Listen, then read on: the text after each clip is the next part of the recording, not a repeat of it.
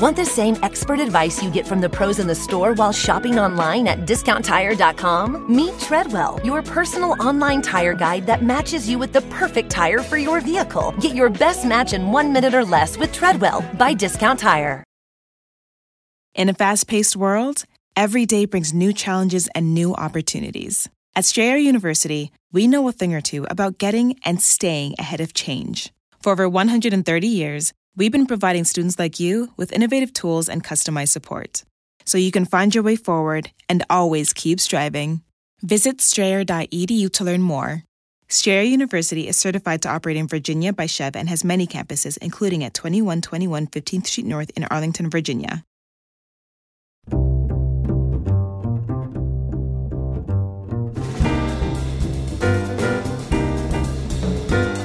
Hi, listeners of Clear and Vivid. This is Sarah Chase. I'm the associate producer for Alan Alda.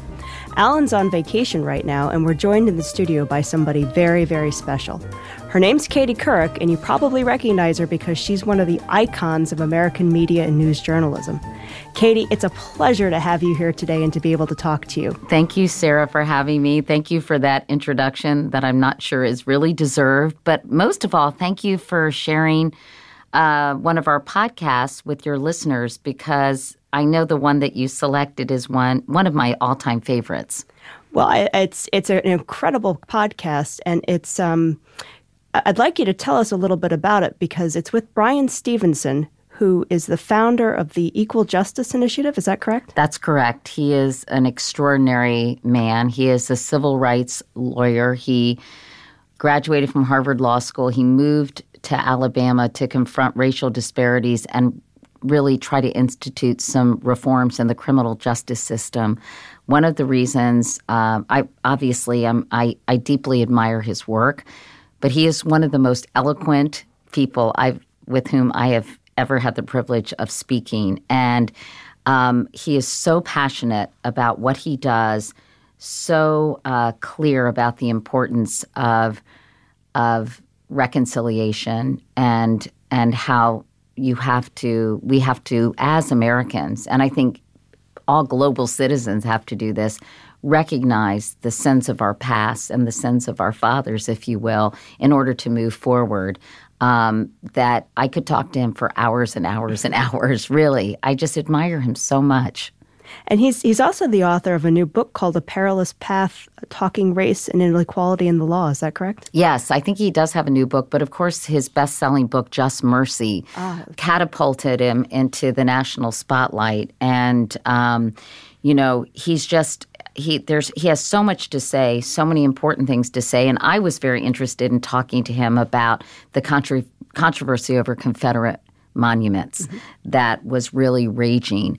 And really more broadly what history we we record, what history we tell, and who actually is responsible for recording that history. You know, I got interested in this when my daughters were in high school. They were taught history by uh, Howard Zinn, who taught from the point of view of the oppressed instead of the oppressor.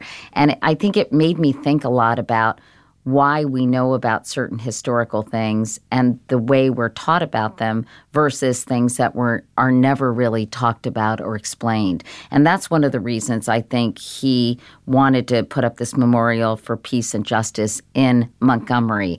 And he has a whole museum that helps people understand the dark history of lynching in this country, which I think was unfortunately buried along with many of, of the victims.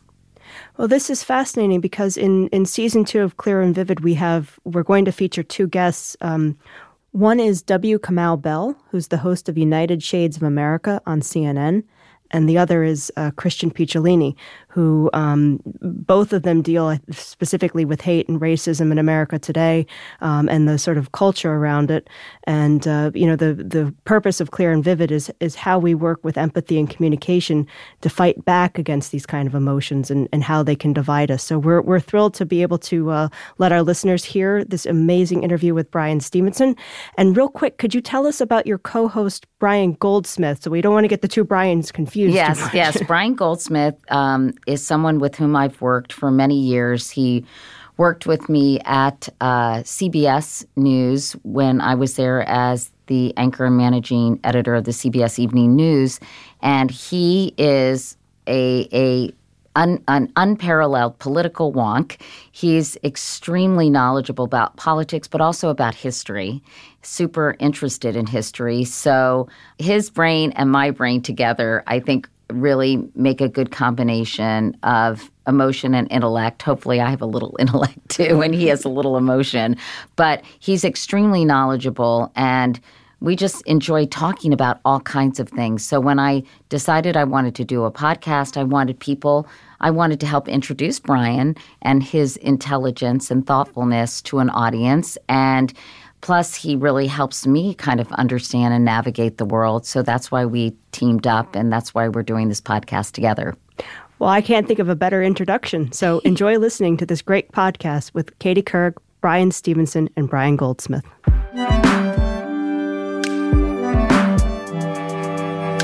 We started by asking him to tell us about the Equal Justice Initiative, the organization he started building in 1989.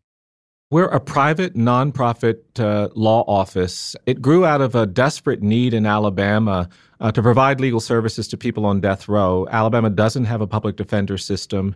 And there were nearly 100 condemned prisoners literally dying for legal assistance in the 1980s. And so we started this project to meet that need, and it's grown and expanded uh, over the last 30 years. We began working on other cases involving wrongful convictions and unfair sentences.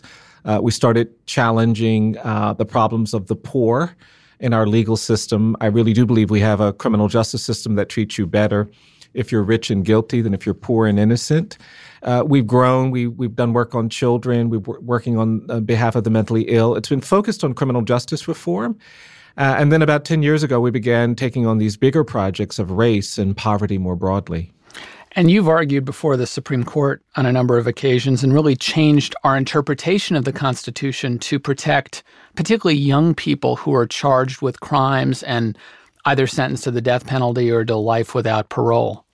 Yeah, I, I, take really seriously the constitutional prohibition against cruel and unusual punishment. It's a part of our Constitution that isn't as developed as I think it should be. And so, yes, we have been challenging what we perceive to be excessive punishment, unfair sentencing uh, in many of our states. And one of those issues uh, that took me to the Supreme Court a couple of times is what we're doing to children. The United States uh, had 3,000 children sentenced to die in prison. Uh, some as young as 13 years of age. A life without parole sentence is a sentence that basically says you're never going to be safe. You're never going to be uh, someone we can release. Uh, you're beyond hope. You're, you're beyond redemption. And I just think uh, that's just not true for any child. It may be that that child doesn't get to the point where we can release them, but to condemn them before they've evolved, before they've grown, was for me fundamentally at odds with what we know about children. It's the reason why we don't let them vote. We don't let them smoke. We don't let them drink. We know that there's a point that they haven't reached yet to make those choices, but we weren't honoring that in the criminal justice system. And so we took that case to the court, and the court has now banned uh, mandatory life without parole sentences for children. We're trying to still protect children in other ways on any given day. There are some 10,000 children housed in adult jails and prisons. And those kids are at great risk of sexual violence and abuse. And so we still have a lot of work to do, but we have been pushing hard to help particularly vulnerable communities in our criminal justice system. In many ways, you talk about mass incarceration, Brian, as sort of part of this long tail of history and, and one of the byproducts of slavery and how it has morphed into things like mass incarceration and the death penalty. Can you explain that to our listeners? Sure. I, I, think we have a history of racial inequality in this country that we've been largely silent about and it makes us indifferent uh, to racial bias and uh, racial discrimination. Uh, today, the Bureau of Justice predicts that one in three black male babies born in this country is expected to go to jail or prison. And that's not perceived as a crisis. It's not a political issue. Elected officials aren't talking about it.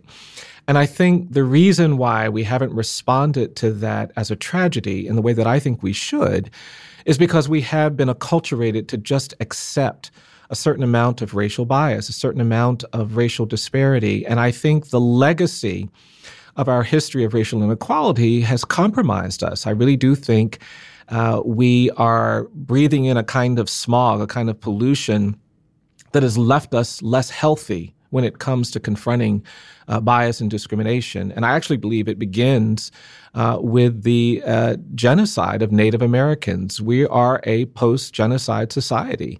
Uh, when Native people came, uh, when Europeans came to this continent, we killed millions of Native people. It was a genocide, but we didn't call it that. We said these Native people are different. We said Native people were savages. And through that language, we were comfortable uh, with removing them from their lands and, and killing them by the millions. It was that same narrative that made us comfortable with enslaving black Africans. And I don't think that the great evil of American slavery was involuntary servitude or forced labor. I think it was this narrative of racial, racial difference, this ideology of white supremacy. And we never dealt with that. If you read the 13th Amendment, it talks about ending forced uh, labor, involuntary servitude. But it doesn't say anything about ending this narrative of racial difference. And because of that, I've argued that slavery didn't end in 1865, it just evolved. And that created this era of racial terrorism. And from the 1870s until the 1950s, thousands of black people were pulled out of their homes. They were drowned, they were beaten, they were hanged, they were burned, they were tortured, sometimes literally on the courthouse lawn in front of thousands who cheered. And that spectacle violence, that terrorism was something we didn't really confront. And then we moved from that era uh, into the civil rights era, and we celebrate the civil rights activism of Dr. King and Rosa Parks, but we don't talk about the deep commitment to resisting integration, to all of those elected officials who were preaching segregation forever, segregation or war. And even though we won passage of the Civil Rights Act and the Voting Rights Act, uh, that narrative of racial difference persisted. And today, we live at a time where that narrative is still alive. There is a presumption of dangerousness and guilt that gets assigned to black and brown people, which is why uh, mass incarceration and the modern criminal justice system uh, reflects this continuing legacy. It's the reason why black and brown people feel so menaced and targeted by the police, why there's anger and frustration when unarmed people of color are killed by the police. And I don't think we can understand these issues without understanding this historical legacy. I know you believe, Brian, as I do, that we can't really make progress. We can't even begin to have conversations about some of these issues if we don't acknowledge that they happened. So let's talk about the ways you're doing that with the opening this month in April of the Legacy Museum and the National Memorial for Peace and Justice. So let's just talk about those two projects and and why sure. they're so important. First, let's talk about the lynching project. How did that start? Why did you want to do that? And what was that like putting it together? Well, uh, first of all, thank you for that um, that question, Katie, and, and that reflection. I do agree that we have some work to do in this country to make our history more evident, to make it understood. And um, the work we started doing on lynching was in response to that. Um, I live in a region where thousands of uh, black people uh, were brutalized, were tortured, uh, and we haven't acknowledged that history. It was terrorism. And older people of color come up to me sometimes and they say, Mr. Stevenson, I get angry when I hear somebody on TV talking about how we're dealing with domestic terrorism for the first time in our nation's history after 9 11. They said we grew up with terror. We had to worry about being bombed and lynched and menaced every day of our lives. And that legacy isn't something we've confronted or discussed. Uh, uh, the black people in Chicago and Cleveland and Detroit didn't go to those communities as immigrants uh, looking for new economic opportunities. They went to those communities as refugees and exiles from terror in the American South. And so we wanted to first document uh, this history. So we spent five years combing through archives, uh, gathering evidence about lynchings. We identified about 800 more lynchings than prior researchers had uncovered. And we put out a report, and then we wanted to uh, make this research accessible to people in public spaces. And visible, right? And visible, exactly. Uh, and so we started putting up markers at lynching sites. And then we had this idea of involving more people, of inviting community groups and members to go to lynching sites to collect soil uh, at the lynching site, to put it in a jar uh, with the name of a lynching victim and the date of the lynching, and then to make a reflection. And we've now collected hundreds uh, of uh, jars of soil from lynching sites, and black people and white people and young people and old people have played a role in creating a new visual of what this history represents. And you saw the exhibit in our office, a wall full of jars. Oh my gosh, uh, it's soil. so it's just extra. They're so unbelievably moving in their simplicity. And you can see the different soil from different regions of Alabama and other southern states, which in many ways, I know I wrote about this in National Geographic. Each jar tells a story, not only a story of a human being, but a story of the circumstances or where this happened. And yeah. Some of these stories are so moving. There's one that I keep thinking about, Brian, that you told me about, about a school teacher who who Yes. scolded some some boys. Can you explain that story for us? Sure. No, I think the stories are really important, Katie. And Elizabeth Lawrence was a Birmingham school teacher working with black children because, of course, the schools were segregated. And she was walking home one night uh, when a group of white kids began throwing stones at her. And she did what any responsible adult would do. She turned to the children and said, Don't throw stones at people. And the children went home and told their parents that this black woman had scolded them. And the parents were offended at the idea that a black person would correct their children. And so they organized a mob. They went to the home of Elizabeth Lawrence and they lynched her. Brian, didn't they burn her house down too? Yes, when her son tried to uh, complain about it, they burned her house down. They ran him out of the state. He fled to Boston. And the pain of these kinds of events, which happened all the time, is all of the students of Elizabeth Lawrence, all of the neighbors, all of the black people who looked up to her and respected her and admired her and loved her for trying to educate their children, they were required to be silent about the violence that took her life. Because if you complained about lynching, then you would be targeted. I think also people think that lynching automatically means someone is hung from a tree because that symbol has been so emblazoned in our consciousness. But in this case, they just brutally beat her. Yes, that's right. Uh, many lynchings involve beating someone to death. We have accounts of lynchings where people were burned at the stake. We have accounts where people were drowned. We have accounts of people who were shot, sometimes hundreds of times, uh, by a crowd of, of a thousand. Well, and crowd is a really interesting point because these things didn't happen, you know, with a few guys gathered around in secret. Often these lynchings occurred in the town square with hundreds or even thousands of people watching. And and how did good people allow this to go on for decade after decade after decade? Yeah, it's a really important question, Brian. I think the thing that uh, really pains me about this era is that this violence wasn't conducted by the Klan in the cover of night with people wearing hoods.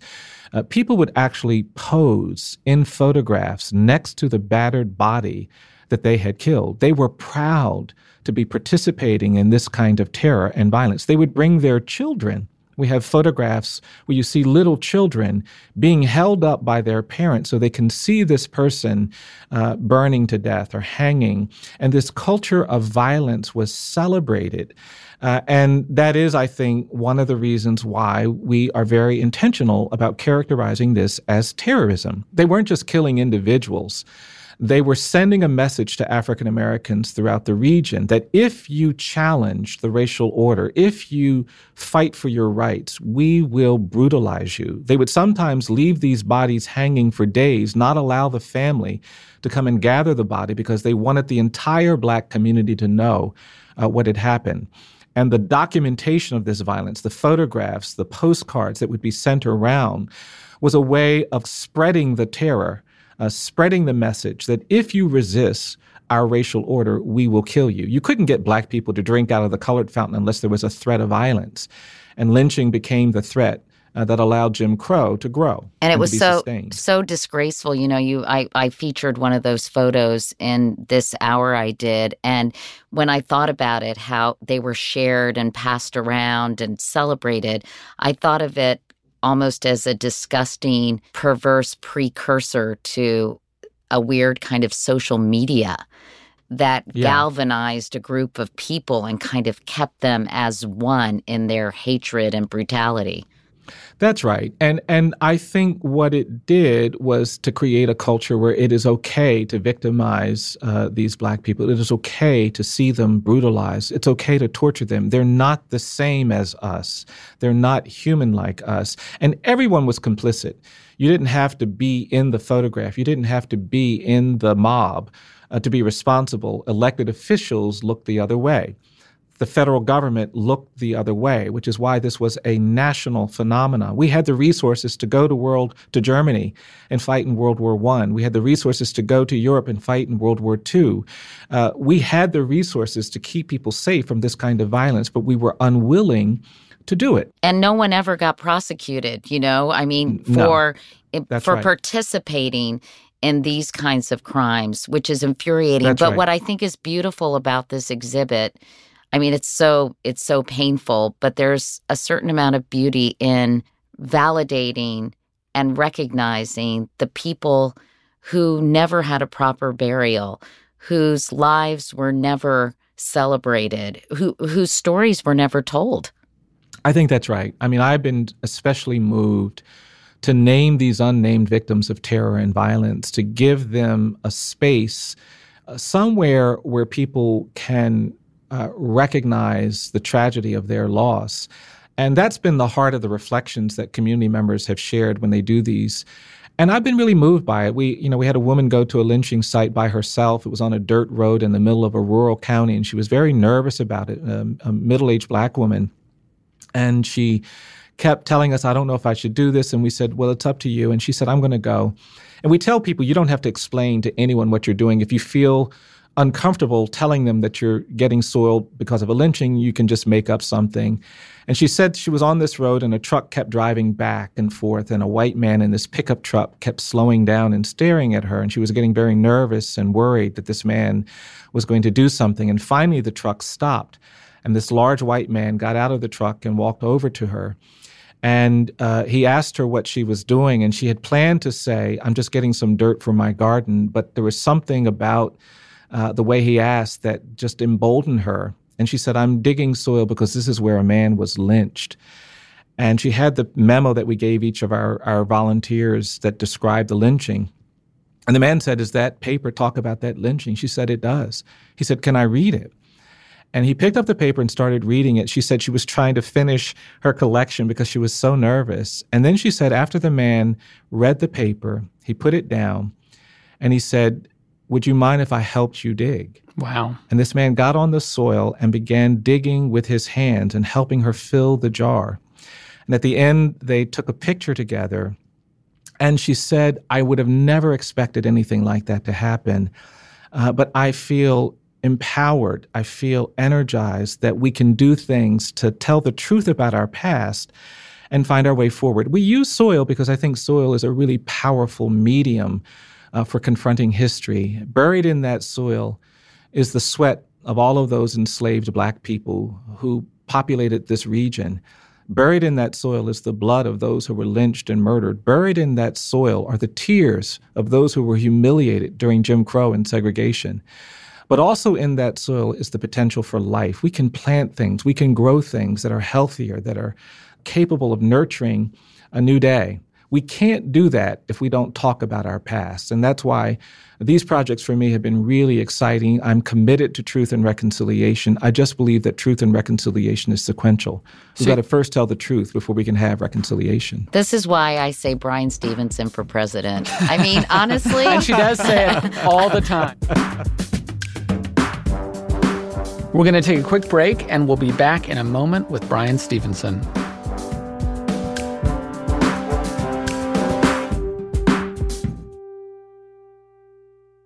Want the same expert advice you get from the pros in the store while shopping online at discounttire.com? Meet Treadwell, your personal online tire guide that matches you with the perfect tire for your vehicle. Get your best match in one minute or less with Treadwell by Discount Tire.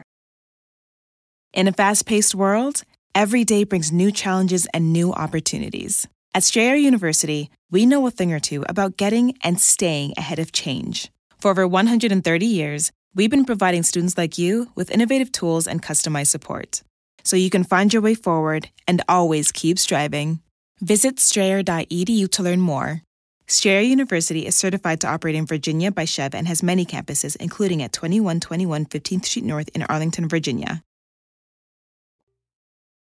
I think a lot of people who haven't read your book or which is amazing. Recommended reading just mercy everyone. or didn't watch your ted talk both of which i highly recommend.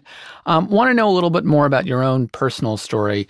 And so i wondered if you could just share a little bit about growing up in delaware. I know your great grandparents were actually slaves how you experienced school desegregation personally, even though you're you're not such an old guy. Um, just can you tell us a little bit about what informed the work that you're doing now? Sure. Yeah, uh, the line between me and my enslaved Greek grandfather is pretty short. Uh, my my great grandfather was born in slavery. My grandmother, who was born in the 1880s, uh, spent a lot of time with me, and she was in my ear constantly talking about the stories her father would tell her about being enslaved. He was actually an enslaved person who learned to read when it could have cost him his life, and it was the secret that the enslaved community kept. Uh, and when emancipation came, uh, she would talk with pride about how uh, formerly enslaved people would come to their home, and my great grandfather would read the paper, and it made her really value education. Uh, and so, when I was a little boy uh, in a community where the schools were still racially segregated, my mother you know, went into debt to buy, you know, the World Book Encyclopedia. She wanted us uh, to learn about the world in which we lived. And I started my education in a colored school. And then lawyers came into our community and made them open up the public schools. And because of that intervention, I got to go to high school. My dad couldn't go to high school in that county. There were no high schools for black children when he was a teenager. So I was definitely mindful of what the struggle for, for justice and the effort to create opportunities uh, meant. And it's the reason why I ultimately uh, ended up in Alabama providing legal services to people who were being condemned, who were being unfairly treated, who were being wrongly convicted.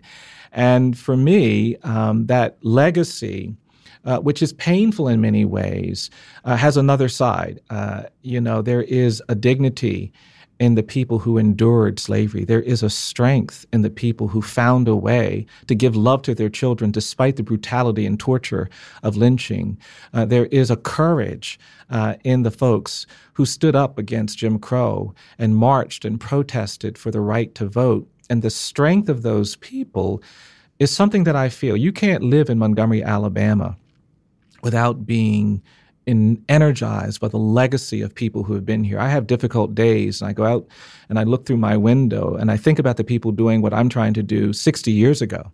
And they had to frequently say, My head is bloodied but not bowed. I've never had to say that. And I feel fortunate to have been raised by people who gave me an awareness of that history, but not only that, gave me that strength, gave me that love, gave me that insight uh, that sometimes you have to stand when other people say sit down. Sometimes you have to speak when other people say be quiet. And uh, I'm grateful uh, for for parents and grandparents and great grandparents who have taught me that. Uh, and that's what I want to give to the people I, I spend time with. Brian, what do you say to people today who might tell you, you know, the United States had a very racist past and these things are terrible, but you know, we're not racist today and, and we've moved beyond this. And so, um, you know, why are we spending so much time kind of mired in these issues? I mean, I, I, that's a sentiment I, I actually hear sometimes. What do you tell those people? Well, I think there's a lot of evidence that we have not overcome that. I mean, there are presumptions of dangerousness and guilt that black and brown people bear. And it doesn't matter how educated they are, how smart they are, how hardworking they are. And I just think uh, we're not being honest if we fail to recognize that. You know, I'm a practicing lawyer, went to Harvard Law School, I've argued all these cases before the Supreme Court. And I've been in courtrooms uh, in the Midwest, not the South, sitting at defense counsel's table before a hearing starts in my suit and tie.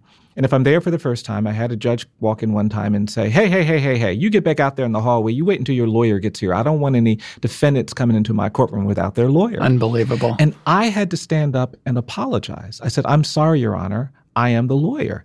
And the judge started laughing and the prosecutor started laughing. And I made myself laugh because I didn't want to disadvantage my client. And then my client came in, a young white kid I was representing. And I did this hearing. And, uh, uh, but afterward, I thought, do I think that judge is going to be fair to people of color? Do I think that judge is burdened by this history? And I do. And that plays out all the time. But I think even more significantly, uh, Brian, is that we haven't actually acknowledged this history of race. You know, I live in Alabama. In Alabama, uh, Confederate Memorial Day is a state holiday. In, in this state, Jefferson Davis's birthday is a state holiday. We don't have Martin Luther King Day in Alabama. We have Martin Luther King slash Robert E. Lee Day. The landscape is littered with the iconography of the Confederacy. When I moved to Montgomery, there were 59 markers and monuments to the Confederacy and not a word about slavery. Nothing. And what that says to me is that not only have we not actively addressed this history, we have proactively tried to create a new narrative, a false narrative. We think things were glorious in the 19th century. We think the good old days were the 40s and 50s. We think the best days were at the turn of the century, precisely the time when black and brown bodies were being suspended and hanged from trees. And that disconnect doesn't allow us to actually confront the challenges of contemporary racial bias. And we're not going to be free until we do that. Let's talk about the memorial landscape. I know we discussed this for my documentary, but you believe that these Confederate monuments and statues of people like Jefferson Davis and Robert E. Lee should, in fact, be removed. Um, tell me why you think that's an important step for reconciliation, Bryan. Well, I, I don't think uh, the whole of their lives is something that we should honor. They were the architects and defenders of slavery. Uh, at the time, they were viewed as insurgents, uh, traitors to the American uh, government. And we created a narrative about them. And, and by we, I mean white Southerners created, not uh, uh, not African Americans. Uh, Called the lost cause narrative, of course. Cause, and it was a way to basically reject racial equality. You know, we committed to emancipated people that they would be free, that there would be equality, that they would be protected. And the, Ameri- and the American government and the white South uh, in particular said, no, we're not going to have that. And they started talking about uh, this effort to preserve slavery a- as a noble effort, a romantic, glorious effort.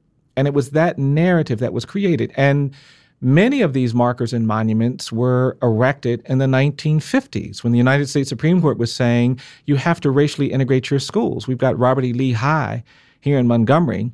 They didn't put the statue of Robert E. Lee in front of that high school until 1955 when elected officials were saying we're never going to allow integration to come to our schools. I think that's a misconception that a lot of people have. They think those statues yeah. have been there for, you know, over 100 years or since the 1850s or whatever, but that's one of the things I pointed out in the documentary that the two big spikes, according to the Southern Poverty Law Center, as you know, Bryan, were right at the height of Jim Crow in the early 1900s, well after the end of the Civil War. And then the other big spike, as you mentioned, right after Brown v. Board of Education. And I just think we're not being honest about what these things represent. I mean, no one thinks it would be appropriate for the German government to start erecting statues of Adolf Hitler. In fact, it would be unconscionable.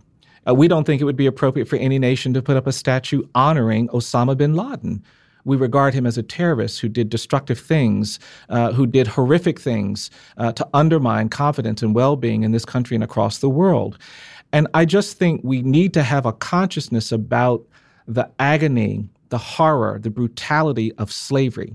And if we have that consciousness, we cannot celebrate anyone who actively tried to defend it, who actually uh, created an, an, an event where thousands of people died in support of it. And I just think that's the disconnect. And I, I, I really do believe that there are ways of recognizing people who did heroic things, including many white Southerners. There were white Southerners who were abolitionists, who actually said in Alabama, we should not enslave other human beings. There were white Southerners who were trying to stop people from being lynched.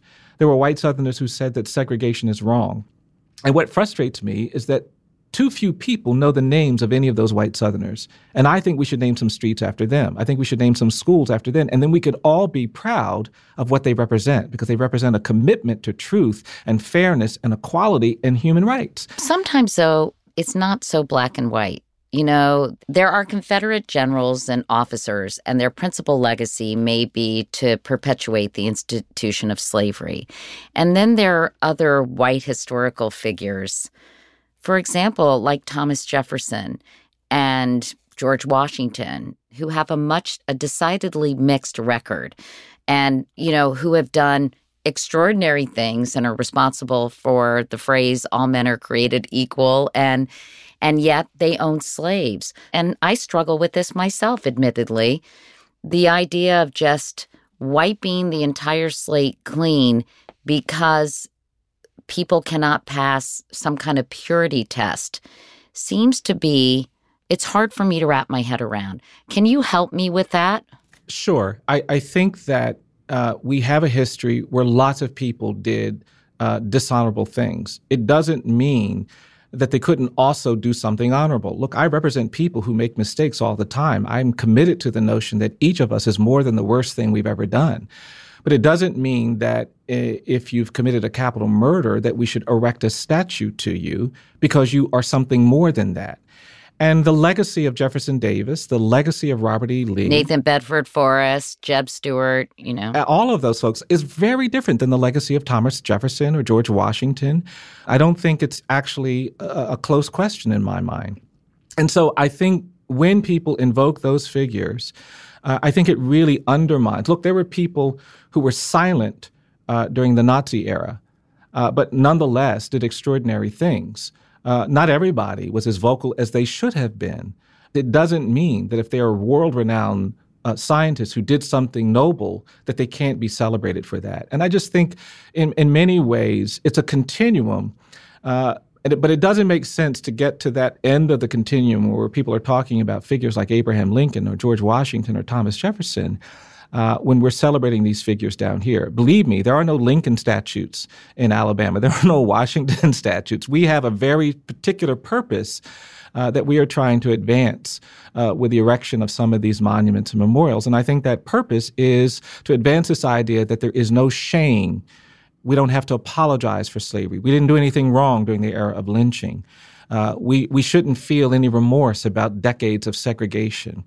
And that mindset to me is what we're trying to challenge. And I don't think that's the same uh, condition or circumstance when you talk about some of these other figures. You know, I interviewed State Senator Gerald Allen, who introduced the bill that became the Alabama Memorial Preservation Act, which said any statue that was erected or monument before 1977 cannot by law be removed. He introduced that legislation, by the way, right after Mitch Landrieu removed those four monuments in New Orleans. But Senator Allen, I have a quote from him. He didn't say this to me in, in the piece, but he said, There is a revisionist movement afoot to cover over many parts of American history. Our national and state history should be remembered as it happened. This politically correct movement to strike whole periods of the past from our collective memory is divisive and unnecessary. What would your rebuttal be? Well, I'd say I totally agree. Uh, but for different reasons. yeah. I mean, you know, I don't think anybody could credibly claim that we have told the truth about our history of slavery in the American South. Uh, to be so preoccupied with mid 19th century history and to never talk about slavery, the landscape reveals a very disconnected consciousness. Nobody has talked about the history of, of lynching you know, it shouldn't be a group of lawyers in 2018 that finally say, you know, we should do something about this era of lynching. We haven't confronted the legacy of segregation. The state constitution in Alabama still prohibits black and white kids from going to school together. And we can't get it out of the state constitution because every time they have a statewide referendum to remove it, the majority of people in the state vote to keep it. That is so outrageous. It is outrageous, but it is a consequence of the kind of history that we have been teaching people. And that's why there is a profound need uh, to talk more honestly about this legacy of slavery and lynching and segregation.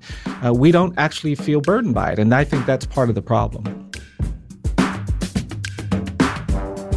It's time for us to take another quick break. We'll be right back.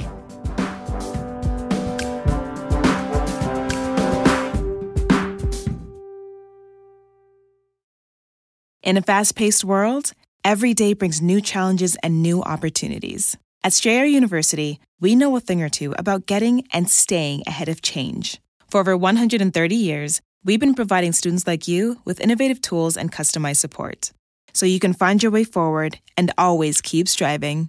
Visit strayer.edu to learn more. Strayer University is certified to operate in Virginia by SCHEV and has many campuses, including at 2121 15th Street North in Arlington, Virginia.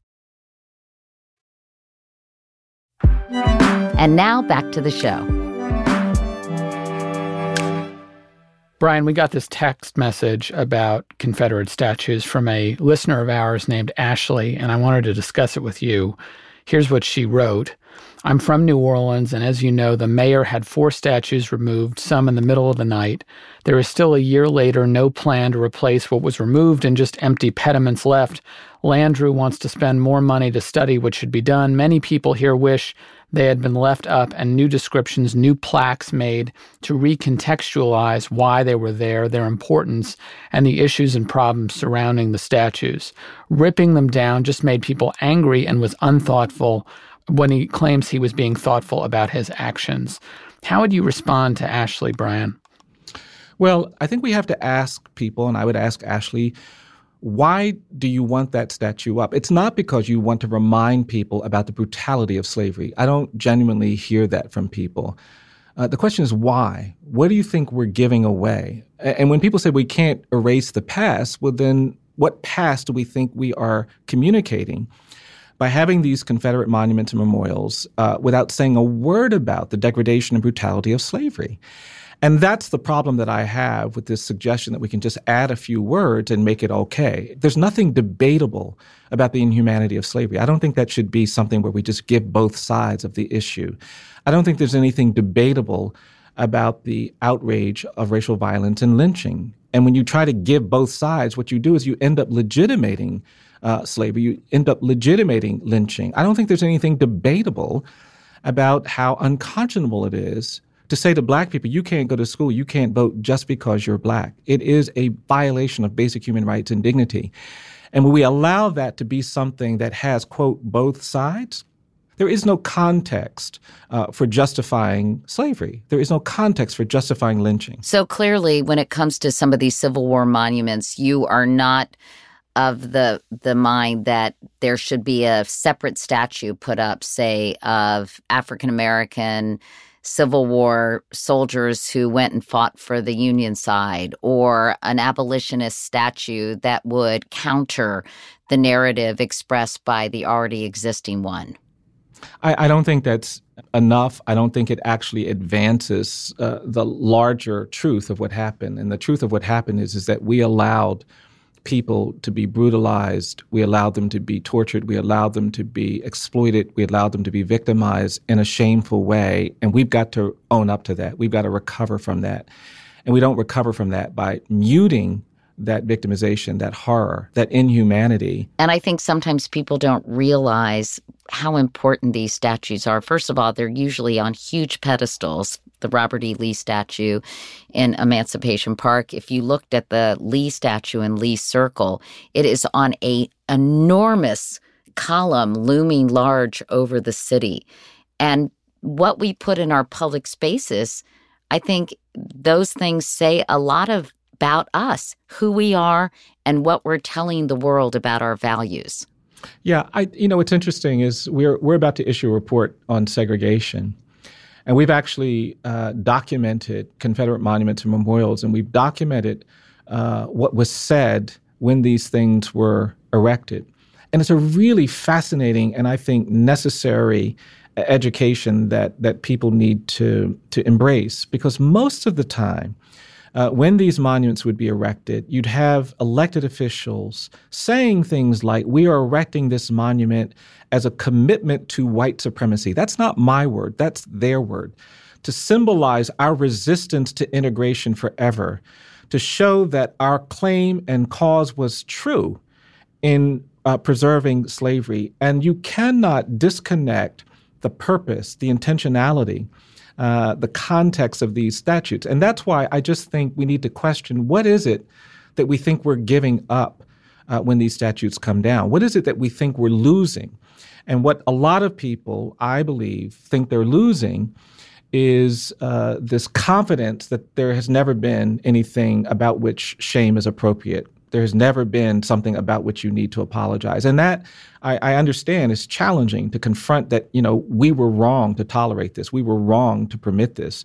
But it is necessary if we're going to make progress. You cannot, you know, we I, I talk about this in the context of domestic violence because 50 years ago, we did not have a very evolved consciousness about domestic violence. We allowed women to be abused and brutalized in their homes.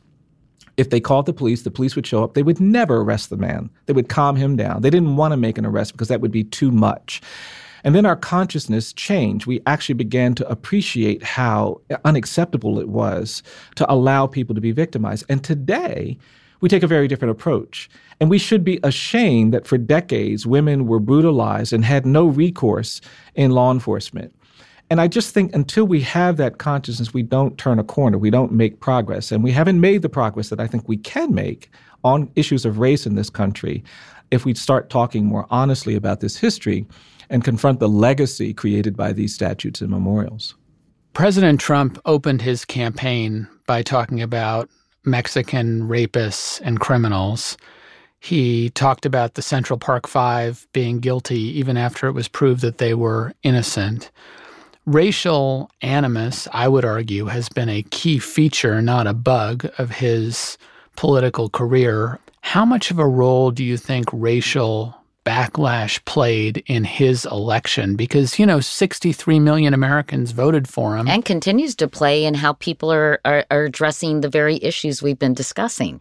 Yeah, I don't think we can discount uh, that that connection. I mean, um, when somebody starts uh, arguing that we should ban people because of their religious identity and get support for that, when someone characterizes all Mexicans as rapists and engages in that kind of racism or stereotyping and bigotry, that kind of consciousness would not be tolerable if if we had done the work that I think we need to do. I just don't think we would be allowed to support that kind of posturing, that kind of rhetoric, even the framework. And I'll be honest about this. I'm just confused when I hear people saying, make America great again, I don't know what decade they think I should want to relive. What is the decade in American history that I, as an African American man, should want to relive? Certainly not something uh, in the in the 19th century, the 20th century. When is the part of our history when things were so grand and glorious for people of color or for women? And it is this kind of false idea that we used to be glorious and wonderful and now we're not. And I just think that consciousness is something you can maintain only because you haven't talked honestly about the past. And so, yes, I do think that we have uh, been very unevolved in our thinking about this legacy, and people exploit that. People take advantage of that. Uh, when somebody says, "Oh, you don't have to apologize when you make a mistake. You don't have to feel shame," it's very tempting. It's very attractive, but I don't think it's ultimately uh, liberating. I don't think it's ultimately a path to, to justice or, or a healthy community. In closing, Bryan, what do you think is the way forward? How can we make progress? How can we inch towards justice? Well, I think it, you know, I think we have to be open. I mean, I I'm really intentional about how we're trying to do this. We want everyone to come to our memorial. We want everyone to come to our museum. It's not just for African Americans. It's not just for people who understand all parts of this history. Um, we want to reach people where they are to the extent that we can. I'm not interested in talking about America's history because I want to punish America. And I think that sometimes is the perception that causes people to say no. I'm interested in talking about America's history because I want to liberate us. I think there's something better waiting for us if we can actually take a step to confront this history. When you teach your child that he or she is better than someone else because of their color, you actually are limiting the life of that child. You're, you're actually abusing that child with a lie. Because the truth is, is that the world is beautiful. People are beautiful. There are these possibilities. And if you limit yourself from engaging with people, understanding people, loving people because of their color or their ethnicity, or where they were born, you're not actually experiencing all that I think God wants us to experience. And so I think we have to confront this topic. We have to pursue this topic uh, not with a threat, but with an invitation, uh, with an expectation that we can get someplace better. I think where we are is better than where we have been when we didn't allow interracial marriage, when we didn't allow integration in public spaces. I think we've developed some things, we've experienced some things, we've uh, had some wonderful things happen because we got past that fear. I just think there's more fear to overcome. Uh, there are more challenges that we must meet. Uh, there will be a time when we can claim to be great in ways we've never been great before. But we won't achieve that if we're unwilling to confront the legacy of our history of racial inequality. And I just think we are all invited to that task, and some wonderful things are waiting for us if we have the courage to meet that challenge. Amen. Amen, Brother Stevenson. no, you can see why I just love talking to Bryan because, um, both Brians, but especially this Bryan in Montgomery, because it is, uh, you, you just, I think, are so compelling in your arguments. And it's really hard to argue with the really important points you make and make so well. Bryan, thank you so much for talking with us. I hope people listen to this podcast from beginning to end because there's so many important things they need to hear and they need to talk about. And I'm hoping we'll help encourage and facilitate a conversation. Bryan, thanks so much. Thank you, Katie. A big thank you, as always, to our team behind the scenes Gianna Palmer, Nora Ritchie, and Jared O'Connell over at Stitcher. Beth DeMaz, Allison Bresnick, and Emily Bina from Katie Couric Media. Thank you, guys. And a special thanks this week to Kyle from Troy Public Radio and Steve and all of my friends at Hobo Audio. They're so nice here, and they always have those little miniature Reese's cups. And thank you for that as well. That's our show for today. As always, thank you so much for listening, and we'll talk to you next week.